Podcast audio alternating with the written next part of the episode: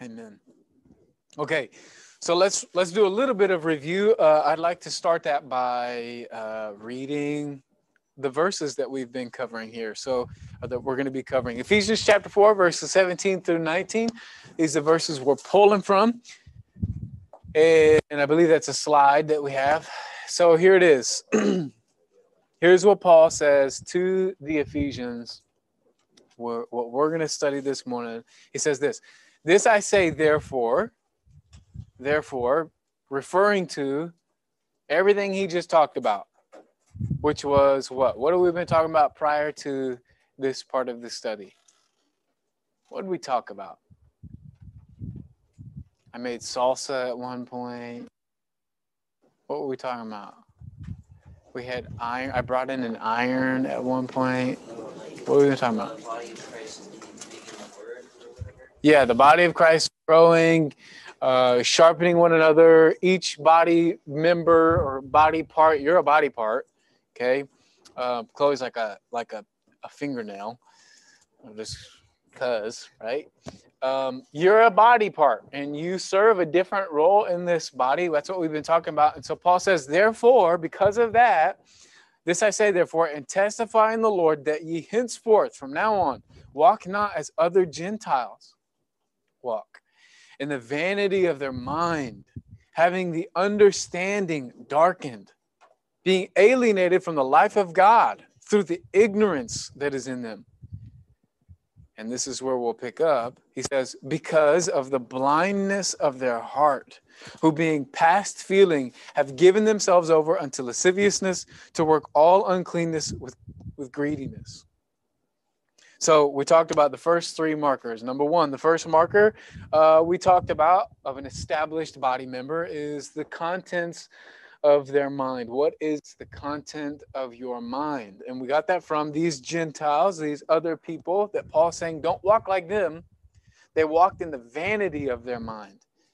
Their thought life was emptiness. They were pursuing things that had no real true meaning. And the question was, What's your thought life like? What do you think about? Are you thinking and talking and actuating just vanity or wholesomeness? Real things that have an eternal purpose. An effective or established body member is thinking through real things, not just vanity, right? Marker number two we talked about our ability to see God moving. So they walk in the vanity of their mind. And he also describes them as having the understanding darkened. So the word understanding, I think about like this like it's like there's a, a floor, right? Which is actually a glass ceiling. How could the glass floor be a glass ceiling? This is like a brain warm up. How could a glass floor be a glass ceiling? You stand underneath it because there's two stories, right? Okay, so there's things happening on this top story and they have a glass floor, but it's a glass ceiling and you can see what's happening, right? If we're on the same plane, right? If I'm on the same plane as you, I can't see whoever is behind Anji, and I can only see half of Anji's face right now. I can't really see what all's going on. Why? Because I have it right here. But if there were a glass floor and I was underneath everyone, I could see more. I could have a different perspective. I could see how things are standing, why things are happening, where people are moving. And so that's similar. It's probably a poor analogy of our understanding being darkened. Can you see God moving? When you look into other people's lives, do you see what God is doing? Or do you just see people acting a certain way, people talking a certain way, people wearing clothes a certain way? Do you just see the right? And if you can't see God moving, your understanding might be darkened. And we're going to kind of hint at why that might be today. I had a, a, friend. Do you guys know who Xander is? Well, there's a guy named Xander. He's uh, he's a uh, he's 21, but he looks like he's 40. he's got a beard. He's big man, right? Drives a nice Ford F 150. Those are cool. And he works at Honeywell. So he's like a grown man. And he told me after prayer this morning, we're walking down, he's like, dude, we're talking about Honeywell actually. He's like, I, I Lord, I was like, what? And so he tells this story that they're at like the drinking fountain essentially, and this dude walks up to him, asks him about church. The conversation starts to be about church. This guy goes to a church somewhere and somewhere else, and uh, so he asks them about their evangelism because the name of the church happens to be Evangel. So he's talking about evangelism, and the guy's like, bah, bah, bah, bah, bah, bah, bah. and then Xander's like, well, our church does this preach thing where we go out and we talk to people about Jesus, and he and he walks them through the Romans Road, which is what they talk uh, talk about and hit the streets. And the guy's like, "Can we go talk about that? Can we go talk about that somewhere else?" And Xander's like, "Yes, of course." So they step outside, and he walks through the gospel, and this this dude before Xander even completes the sentence, "Hey, do you want to accept?" Before he even does that, he says, Yes, I need to. Takes his hat off. He leads that man to the Lord. God is moving. Do you see that? Are you even talking about that? Are the people that you hang out with even concerned with those kinds of things? Your understanding, is it darkened or is it enlightened? Do you see God moving? The third marker uh, was related to the phrase where Paul says, being alienated from the life of God through the ignorance that some people are separated, alienated, made foreign to the life of God. The life of God is happening over here, and they're separated from it. Why? Because of the ignorance that's in them. And talked about what is the quality of your of, of your life? Are you enjoying the life of God, or are you separated from it? Are you miserable? Are you depressed and lonely? Lost in the vanity thoughts, blind from God moving in and through your life? Kind of just going through the motions. And the reason we discussed would be because you don't know God. You say, I know God.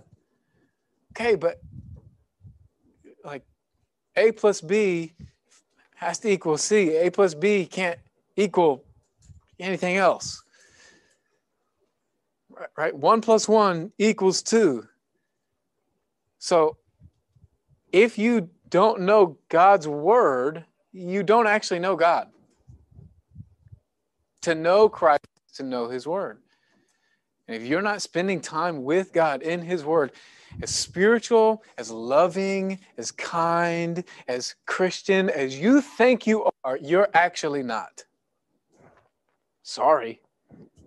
You might be very lovely and pleasant. But if you don't know God's word, you don't know God. And if you don't know God, the quality of your life is going to deteriorate. That's how that works.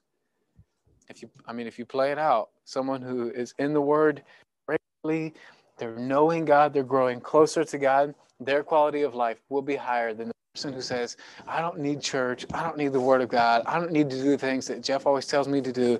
And in six months from now, you look at those two different people, and their perspective on life will be dynamically different. One will have joy and the fruit of the Spirit, the other will be miserable knowing and acknowledging that they're wasting time. That's just how it works. It's how it is. So let's keep going. Let's hit the next two markers. They're going to come from the next part of verse 18, Ephesians chapter 4, verse 18. It says this. He also describes them, uh, this ignorance that is in them, this alienation from the life of God. He, ha- he says it's because of the blindness of their heart, the blindness of their heart. Some people have a blind heart, and this is marker number four. We're talking about the condition of our heart connection. Our heart connection. So, knowing God happens in, right? Knowing, if you know something, it's in your brain. Okay, but having a blinded heart, there's also a connection to God with your heart. So, we're comparing blindness of heart versus surety of heart. So to know Christ is to know what? To know Christ is to know. Everybody say it. To know Christ is to know his word. Okay. To love Christ, so to know Christ is to know his, his word, but to love Christ is what? To obey his word Okay, so we're going to draw a connection between your love, your heart connection, and your obedience. That's where we're going here. Now, if you're a rebellious person, you're not going to like this. But I'm sorry. Here's what we do we set our affection, we love God when and only when we actually love God, only when we resolve in our heart and our mind to obey Him matter what. You say, I love God. I come to church every Sunday. I love God. I been, I was I was born going to this church. My parents started this church. I love God. Well, if you don't obey him, no, you don't. anything short of simple resolve to obedience, anything short of that is to not choose to love God, but rather to choose to love yourself and your will over His. He said, This sounds really harsh, Jeff. What are you talking about? Well, singing praise and worship songs really loudly, hitting that harmony just beautifully, perfectly, nobody cares. I mean, it's great. We love it. It sounds cool, but that does not show that you love God. It doesn't. Church attendance, like we talked about, even talking with your friends about Jesus, in and of itself, is not necessarily an established heart connection to the Lord. Right? Here's what the Bible says. First John chapter 3 he says, My little children, let us not love in word, neither in tongue, but in deed and what? In truth. So we are called to love people, to love God according to truth, in truth, according to how God says to do it. Well, how does God say we should love Him in particular? John 14, 15, He says, If you love me, okay, if you love me, keep my commandments. Well, what's that mean? What does it mean to keep his commandments? Do you know what it means to keep something? It means to obey it. It means to take it in and to protect it, to not let something get it. I'm going to do this. I'm going to hold on to it. God tells me, if God tells me I need to talk to people about Jesus, if He has led me to do that, well, I'm going to do it, even if it's uncomfortable and I don't like it. If He tells me I need uh, to give up this pet sin in my life. Well, I, I've got to do it. That's what Jesus says is love. Furthermore, in John 15, 14, he says, Ye are my friends. If what? If you sing really loud, if you show up all the time, if you're really pleasant to all the people in the room, you know, if you hand them coffee or you, you know, you bake a, a, a treat for the class, if you do that, then you're my friends. Nah. Those are certainly part of it. Those are all really good things. He says, You're my friends if you do whatsoever I command you. If you do what I tell you, then you're my friend. You say, That sounds like a bad friend. It would be if, if that's what I said. I would be a terrible friend if I said, You're my friend if you do whatever I tell you. But I'm not the God of the universe nor did I die for your sin on the cross. But there is a man who did that. And he wants to be your friend. But he expects obedience. Here's the critical question for you. A couple of them. Number one, do you love God biblically? Meaning, do you love God how he says to love him by obeying him? So I want you to think about that as you're writing down those notes, I want you to actually be a little bit introspective. Think about your life. Think about your heart condition right now. Are you in a place of surrender and obedience?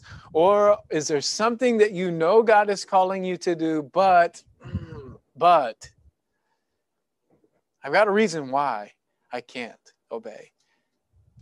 And there are going to be a plethora of reasons, good reasons why you shouldn't obey logical reasons that make a lot of sense, reasons why you shouldn't obey. But none of them are right.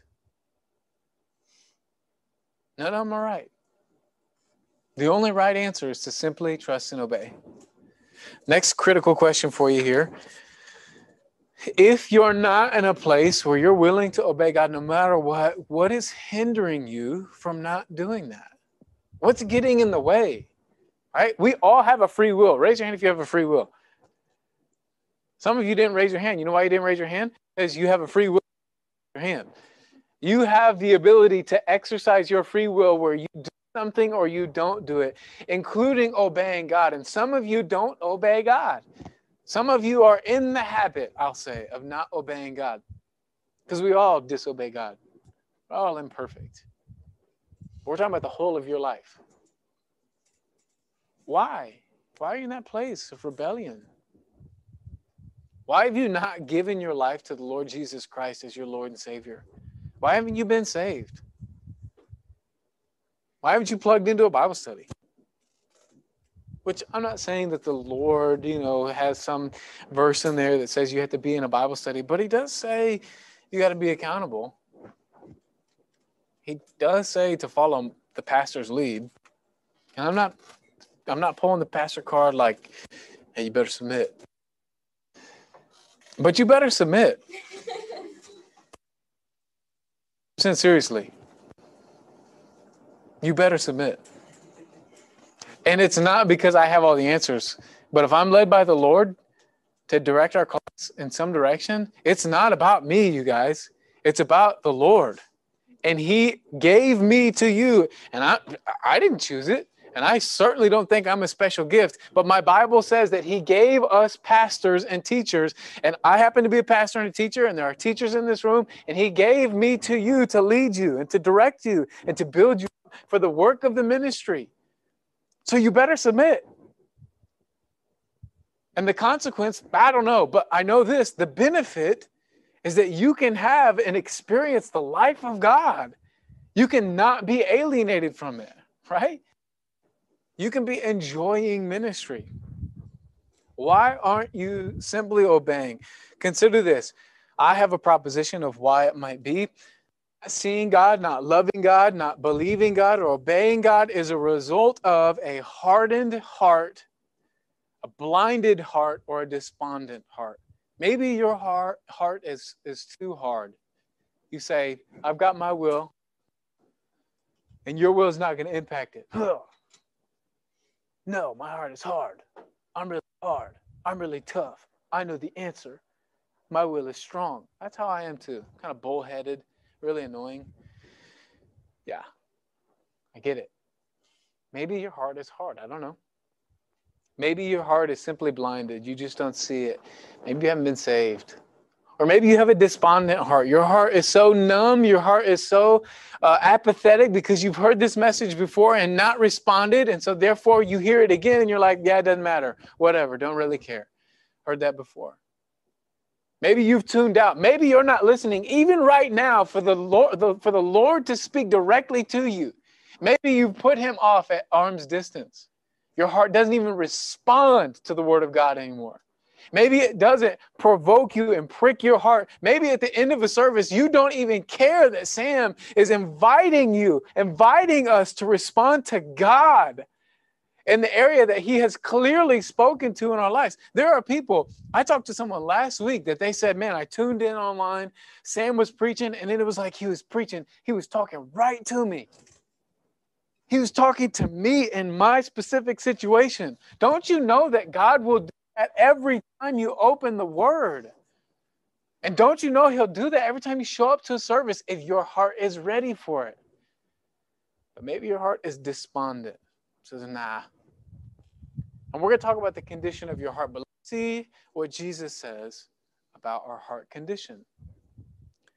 So, Luke chapter 8, verses 11 through 15, we got these verses here for you. It says this uh, Jesus, in explaining this parable of, of a man who sows seed, he says this. Now, the parable is this the seed is the word of God.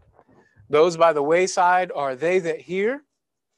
Then cometh the devil and taketh away the word out of their hearts, lest they should believe and be saved. And so let me propose to you that maybe some of our hearts are like the wayside. We hear the word of God, and you know what we do with it?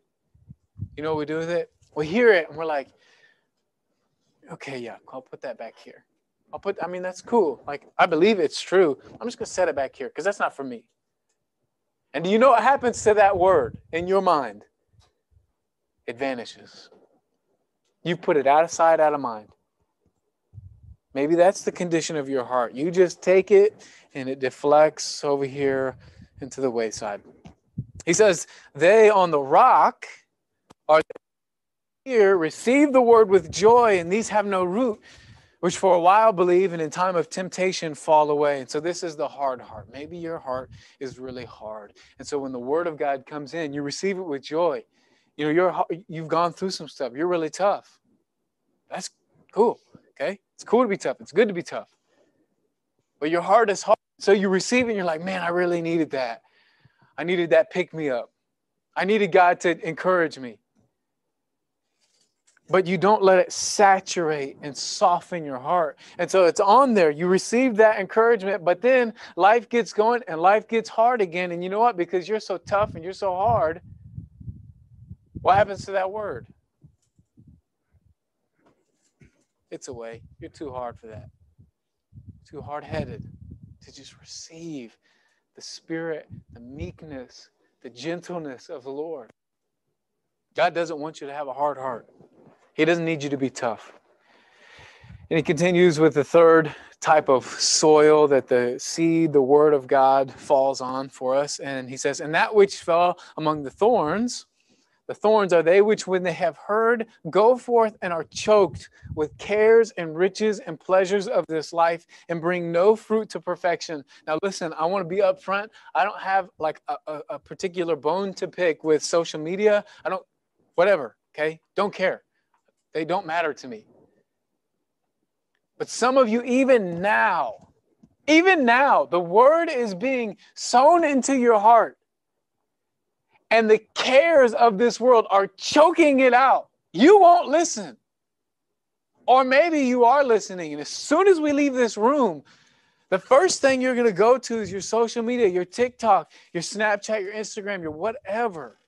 And again, I don't care. I, I look at those things whatever. But those things, you let them in, those thorns in your life, and the word of God is choked out. The word that you need, that we need. We're going to go into main service, and some of you are going to play on your phone the entire time when God is speaking, like the living God who created the universe is speaking to your heart. And we're going to let the cares and the temptations of this world choke it out? Come on. He says, But that on the good ground are they which in an honest and good heart, having heard the word, keep it. They keep it. And what happens to those who have a good and an honest heart? They recognize, man, I got nothing and I need God's word in my heart. It's ready. My heart is prepared for the word of the Lord. My heart is prepared for Sunday morning. I went, you know what? When I wake up on Sunday mornings, my heart is not prepared to hear from the Lord. It's not. And neither is yours. What I do to combat that is I open my Bible, I read where I'm at in my daily reading, I put together my PowerPoint reviewing my message. I show up at 8:30 a.m. up into the balcony and I pray with the other other people that show up there. Why? Because I need to prepare my heart. Because it's hard. It's been entangled with dreams about catching fish. I have to prepare and till the ground to receive the seed of the Word of God. And if we will keep that word, the Bible says that we can bring forth fruit. There's something in my life that I'm really looking forward to my eternal life. When I get to the judgment seat of Christ, one thing I'm really hanging on to is I'm going to look at Josh O'Hora and I'm going to say, that's my crown of rejoicing. And you know what's going to be so exceptional about that? Is that I'm not just going to look at Josh I'm going to look at others of you, even hopefully. But I'm going to look at uh, a Jorge. I'm going to look at a Jake Bruce. I'm going to look at middle schoolers whose names I don't even know. And Josh is going to have fruit. And I'm going to be able to say, wow, like I, in a roundabout way, had a part in that.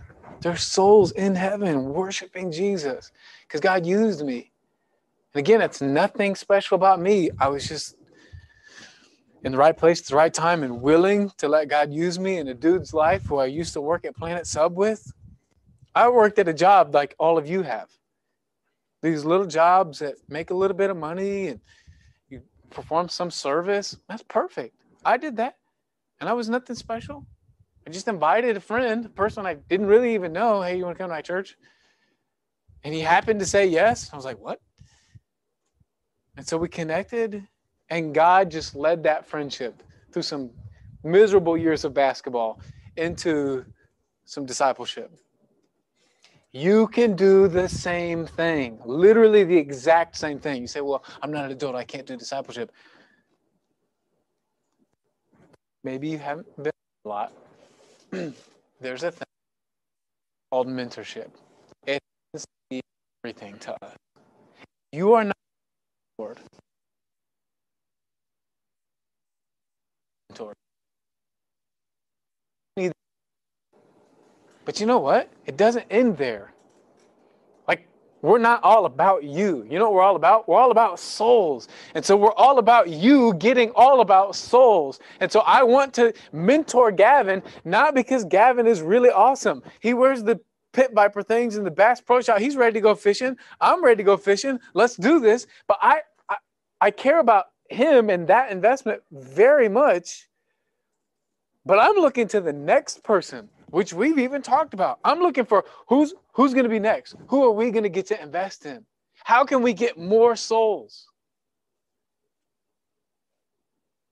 Same with Ken. Same with Charlie. That's what I want, man. Let's invest in more. Let's get more. You guys do that. You have a place. Be faithful to mentorship. Get going. Keep his word. Let him bear fruit in your life. Now back to your heart. Maybe your heart is hard. Maybe you just kind of you disregard God's word. Maybe it's hard. Maybe there's there's cares in your life. There's things that are choking out the word. I would say this. Here's kind of your key point. We must be a farmer of our heart. You've got to be a farmer of your heart. And my grandpa had like 8,000 tomato plants. He was a farmer. He sold produce, and uh, so I've been thinking a lot about my grandpa's, and I'm discovering my country roots. I'm listening to country music, like Fourth of July. I'm like excited, celebrate, like, hello, right? but seriously, I, I did, I did, I do recall at my grandpa, Grandpa Frank's house. I recall his big open fields and, and the gardens and he had gardens all over his property. And I remember these gigantic um, barrels, blue barrels, and they had this blue substance in them. What was that? It's fertilizer, right? And I remember, like, what in the world is that? My grandpa would always fertilize his fields with these big blue barrels of, it looked like a humongous barrel of Kool Aid and he would put that in his gardens and he had this big blue ford tractor that i got to ride on sometimes and i remember that really, was really cool and, and he had another little smaller red tractor and he had a big shed he had a big brown tractor and he had all these different tools and these different chemicals and these different mechanisms that he would use to work the ground. He worked hard for that ground to be soft we have to do the same thing. You have to work hard to have a soft heart. Like you're going to have to sweat a little bit. You're going to have to show up on Tuesday after Tuesday night prayer or hangout and just labor in prayer. Like we meet after Tuesday night prayer and we don't, we're not like, ah, really refreshed, ready to get to work. Bro, it's like 845. I'm ready to go home. but I know I need my heart to be soft. We got to dig in. We got to pray. It's hard work. Let's get this last uh, marker, marker number five. So, as we continue through the passage, Paul describes these Gentiles, which are believers living like the lost or actual lost people, right? These Gentiles that he's saying we shouldn't walk like them, we shouldn't look like the lost. And he describes these people as having crossed a significant in their heart. He says in Ephesians chapter 4, verse 19, he says, Who, these people who have a darkened heart, who, being past feeling, have given themselves over unto lasciviousness to work all uncleanness with greediness. So they're they're past or beyond feeling. They don't feel anymore. There is a place we can all find ourselves in where we're numb to the Holy Spirit's nudging. Where we're in a place that our flesh wants to just go all in in sin. Saying, it's all good. Just just go. Each of us can find ourselves in that place. It's like the lifeguard. You're at a pool, lifeguard continually tells you to stop running on the pool deck, but you're at the pool, right? So you're running because you know you got to go home someday. So you got to have your fun now. So you're running to the diving board and you're doing the flips and you're doing the flops and you get out and you run back to the diving board and the lifeguard's like, stop running, stop, hey, stop running. And you say, yeah, yeah, right, okay, whatever. And you keep going. And he's begging you, he's begging you, for your sake, stop running. But you disregard him because you got to enjoy your time at the pool. So eventually, the lifeguard stops hollering at you. He says, okay. Why? Because you're ignoring him, anyways. You've you've quenched his voice. You don't you no longer are concerned with what he's or what's he do. He stops bugging you. And you and you're running on the pool deck and you're like, hey, he's not saying anything. And what happens? You slip and you split your head wide open. And you're bleeding out on the pool deck. And you are sent home.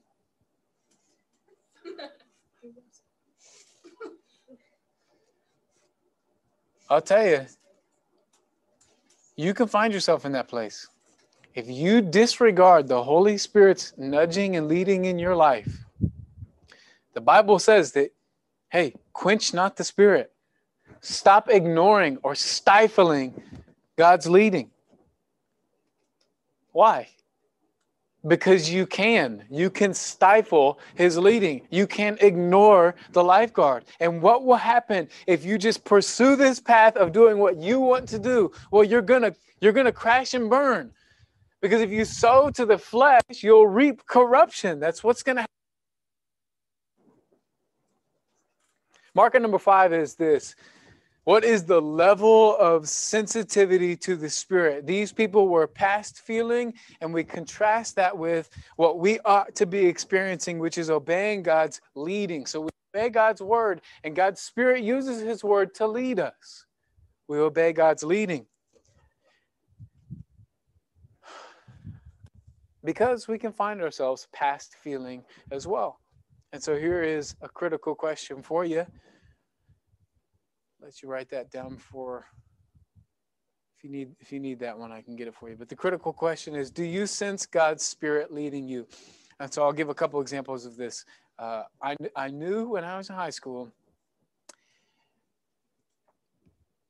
I knew once I got saved, I got in a relationship with a girl, and I thought, well, she's saved. I'm saved. It's all good. Had girlfriends before, not a big deal, right? It's all the same. I could do the same thing. I could think the same thing, same way, whatever, right? But I quickly found out no. And and there there were many sermons preached that I heard that I knew just like that guy was talking about who said Sam was talking right to him. I knew that the preacher God was using uh, him to speak directly to my situation. I knew I needed to, to end that relationship with that girl. It wasn't because she was some wicked person and I was some wicked person. It was because this relationship is, is going nowhere fast. It is a whole lot of vanity. It's a whole lot of contrary to God's word. It's wasting time. It's wasting purity. And I knew it and I heard it. And I said, mm. So I'd go and I'd hang out with her and I'd drive home and I'd be in my car and I'd be like, man, I need to break up with her. Mm, turn my music up louder. Oh, okay, there we go. There we go. Get home, go to sleep, ignore it. I'll just sleep this off. This can't be the Lord. I'll just sleep this one off. Time and time again. God led me, and I ignored it. And I wasted like, what, four or five years of my life? Another example is okay, so I finally ended that relationship and then I jumped into another big mistake. And so I was like, hey, you know what? I'm going to be a rescue swimmer. So I swam in high school and college. So I like, I know how to swim. And I was like, you know what? I should put this to good use.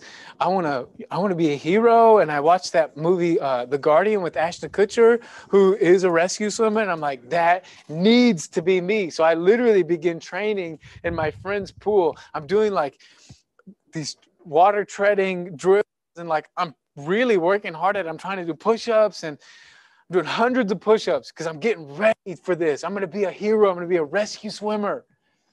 And I fill out the test thing that I have to do in the application. Meet with the recruiter and I'm making phone calls and I meet with my discipler and he says, "Hey, listen, man. Uh, I got some questions for you. If you were to do this, we end uh, uh, discipleship early are you going to continue to grow and you're going to continue on this path of growth with the Lord? And I said, turn the music up louder, please hurry. Turn his volume down. So I, you know, I called the Coast Guard. I said, Hey, I'm looking to join the Coast Guard. They said, We're not hiring until like 2021. And that was like 2014 or something.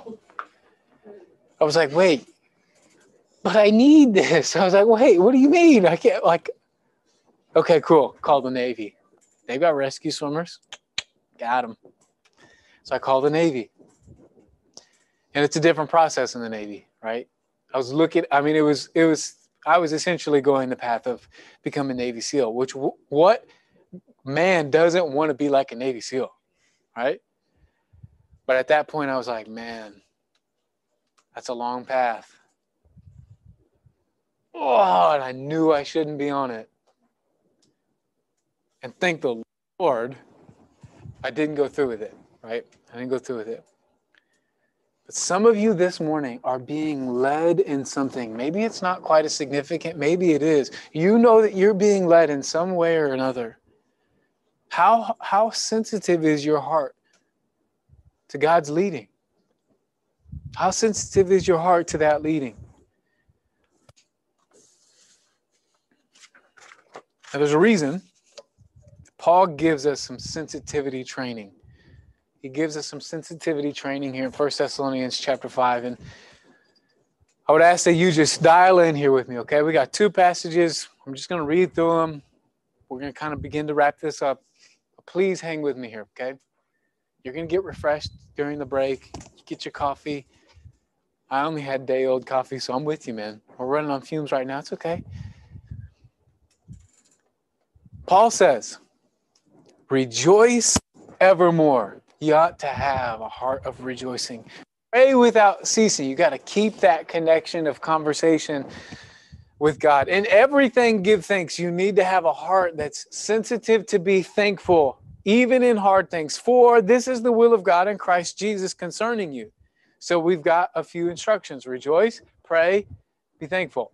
He also says, quench not the spirit, despise not prophesying. In other words, don't disregard when someone is speaking the word of God. Don't disregard that. He says, prove all things. Don't just jump onto something that looks good. He says, hold fast that which is good. Retain the things that are good. Don't give up on things that God has for you. He says, abstain from all appearance of evil. Appearance does matter to God. And the very God of peace sanctify you wholly. And I pray, God, now he's asking God for something. Your whole spirit and soul and body be preserved blameless in the coming of our Lord Jesus Christ. Faithful is he that calleth you, who also will do it. We are called to not quench the spirit, to not despise prophecy. Paul prayed to be sanctified and preserved blameless. Why? Why? Because we each have the ability to disregard the Spirit. You can quench the Spirit. We have the ability to disregard God's Word. We have the ability to reject sanctification. So instead of being separated from the world and looking different from the lost world, instead of putting on truth, we can just put on what the world offers. We have the ability to reject blamelessness. We have the ability to exercise our free will and follow our flesh, the world, and the devil instead of the Spirit of God. And what that is, is we can run down a path into the world, into worldliness. We can take that path. It starts with one step. It's not like you could decide right now that you're going to be a crack dealer. You probably actually couldn't. If you went up to some homeless person, you're like, I would really like to start selling crack. What can I do? They probably legitimately would not let you. Right? I mean, if Lula walked up to somebody, she's like, Hey, I'm really looking to be a gangbanger. Any openings? They'd be like, Little girl, no way. But what's it start with? It starts with subtle, small, compromises of disregarding God's Spirit. That's what it starts with. He said, That will never happen to me. I know handfuls of students who've said, That won't happen to me. And I have no clue where they're at. I know some of them are posting pictures. I know a dude who posts pictures of himself that make me want to legitimately throw up. Legitimately. He was a sweet kid, very pleasant. Apparently, did not love God because he didn't obey him. Subtle compromises. We can run down that path, but that path gets colder and colder the further down you go. Second Timothy chapter 3, last passage, just hang with me here. It says this. Paul says to Timothy, This know also. Says, You need to know this, that in the last days perilous times shall come. It's going to be dangerous and crazy. He says, For men shall be lovers of their own selves. Don't you recognize that's happening? That's all influencers are. They're just lovers of themselves. Covetous, boasters, proud, blasphemers, disobedient to parents, unthankful, unholy, without natural affection. Come on. We just got done celebrating a whole month of debauchery and disgust. Pride Week? We're celebrating sin? What? Truce breakers, false accusers, incontinent, fierce, despisers of those that are good traitors, heady, high minded, lovers of pleasures more than lovers of God, having a form of godliness. These are the people that are in the world that you can listen to, having a form of godliness, but denying the power thereof. They look real churchy, they look real spiritual. They say a lot of the right things, but denying the power thereof. From such, he says, Turn away, for of this sort are they which creep into houses and lead captive silly women laden with sins, led away with diverse lusts, ever learning and never able to come to the knowledge of the truth. Now, as Jannes and Jambres withstood Moses, so do resist the truth. Where did those people start? Where did all these these truce breakers, the heady, the high-minded, the lovers of themselves more than lovers of God, where did they start? Where does it say they started? These also resist the truth. Men of corrupt minds. And here's a word reprobate concerning the faith. But they shall proceed no further, for their folly shall be manifest unto all men, as theirs was also. There are men and women, here's what I'm getting at, who are far down that path into worldliness, and they are living a double life, like some of you are beginning to do now. I go to church, I also go to the world, and I enjoy the benefits of both. And you can't tell what I am. Well, they've gone far down that path, living that double life, and they are bad company. We can find ourselves listening to the wrong people, following the wrong people, and then abiding with the wrong people. And the Bible describes these people as reprobate concerning the faith. Did you know that you and I can become reprobate concerning the faith? You say, what on earth does that mean? It's a good question. Reprobate is a weird word, but here's what it means reprobate means cast away, rejected, it's unfit. It's like a, a metal term. So you're, you know, forging metal, you're making metal, you're purifying metal, and the, the dregs or the things that are unfit for this piece of metal, you cast them away. That's what reprobate means. And we can be that concerning the faith when you will reject God, when you will resist truth, what happens is you follow that path and you become useless. Now, don't hear what I'm not saying. I'm not saying you can lose your salvation. I'm not saying that. I'm not teaching that. It's not true. But if you quench the spirit, you can find yourself in a cold, cold place. This is the potential of all who will reject God's truth, they'll resist it, they'll disregard God's word in their heart and continually quench the spirit. And I've been hitting that really hard, and you're probably done hearing it. Sorry, I'm done. But I'll leave you with this last exhortation as we wrap up here. Because I'm talking, I'm talking, I'm talking to you, whoever you are. Submit to God before it's too late.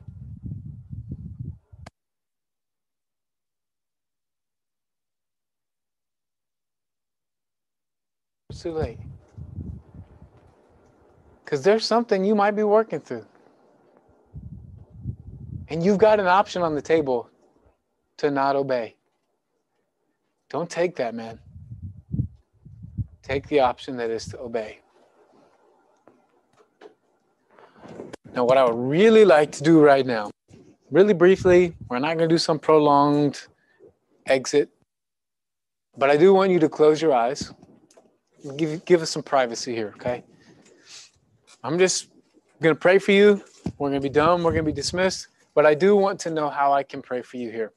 So if you will close your eyes, and if just a few moments, just disregard the world, this room, just just you. Don't get on your. Listen to my voice. Consider what I consider what I what I'm throwing at you.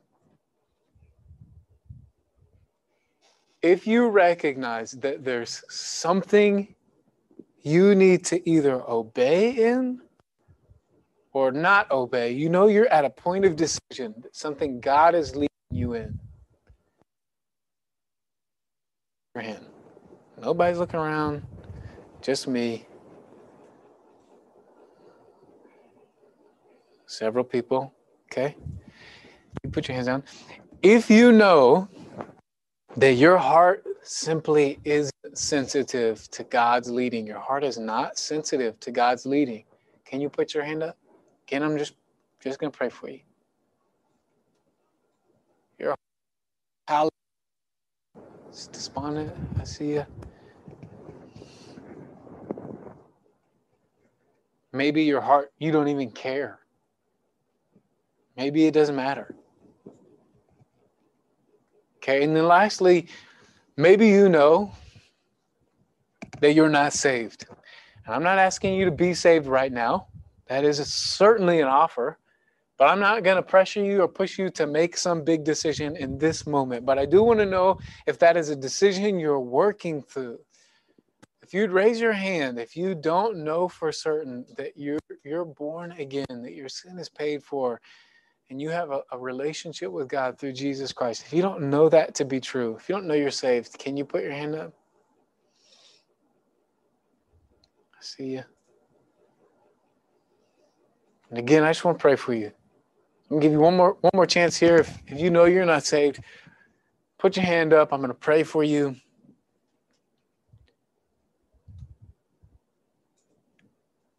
Okay, I'm gonna, I'm gonna pray for you guys and then we'll be dismissed. Father, thank you for your word. God, your word is can be very uncomfortable. And uh, God, I know that I fail to effectively communicate it and yet, God, it's your word that matters. And your word being sent forth serves its own purposes. And uh, God, so, man, I, I just ask that, Lord, you would help the students who raised their hand. They had a decision to process. God, would you give grace to choose obedience? Would you give us that resolve? You by obeying you. God, would you uh, would you give us grace? Those who know that their heart lacks sensitivity, it's apathetic, it's despondent uh, to your word. It, our heart is maybe blinded or our understanding darkened. God, would you help us to see clearly with the light of your word? Would it shine in our hearts so that we know how to think and move forward? And then, God, lastly, for the one, uh, the one young man who recognizes he doesn't know for sure that he's saved. God, thank you. Thank you for that honesty.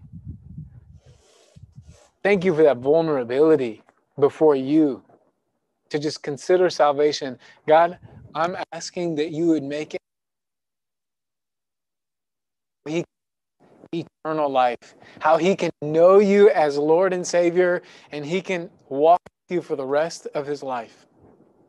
God, make that clear. Lord, save him. Save his soul. Uh, and God, for the rest of us who didn't raise our hand, maybe we're processing at different points in you know that timeline of processing something. God, as we go into worship service, would you refresh us with this break so that we can go in and we can respond to the preaching of your word, to the singing of your praise. We can respond with worship ourselves. We can give to you what is due to you, which is just our heart and our lives. God, help us to do that. And um, man, we ask that you bless this time as we go into it. In Jesus' name, amen. All right, so we're dismissed. If you've got a decision to process and you want to do that with us before we go into main service, please do so. Hey, before you leave, I want to encourage you. There's two sections that the students typically sit in. Hey, listen, I just want to be real clear. Okay, I, am not offended if you sit in that section way in the back, away from every, everybody else. That's cool. Nobody's mad at you. But I want you to know that you're invited to sit with the student ministry, the high school class in particular. If there were assigned seats for years, well, I'm the teacher and I moved the assigned seats. So now the high school ministry officially sits in the middle pew near the front. And there's plenty of space by students and old people that sit. And we want you to sit with us. We don't want you to hide in the back. We want you to come up front. Middle school sits on that side. Uh, we want to give them that space and let other people fill in the back. Okay. So please sit with us, middle. And if you have something to work through, let us know. Okay. All right. I love you. Dismiss.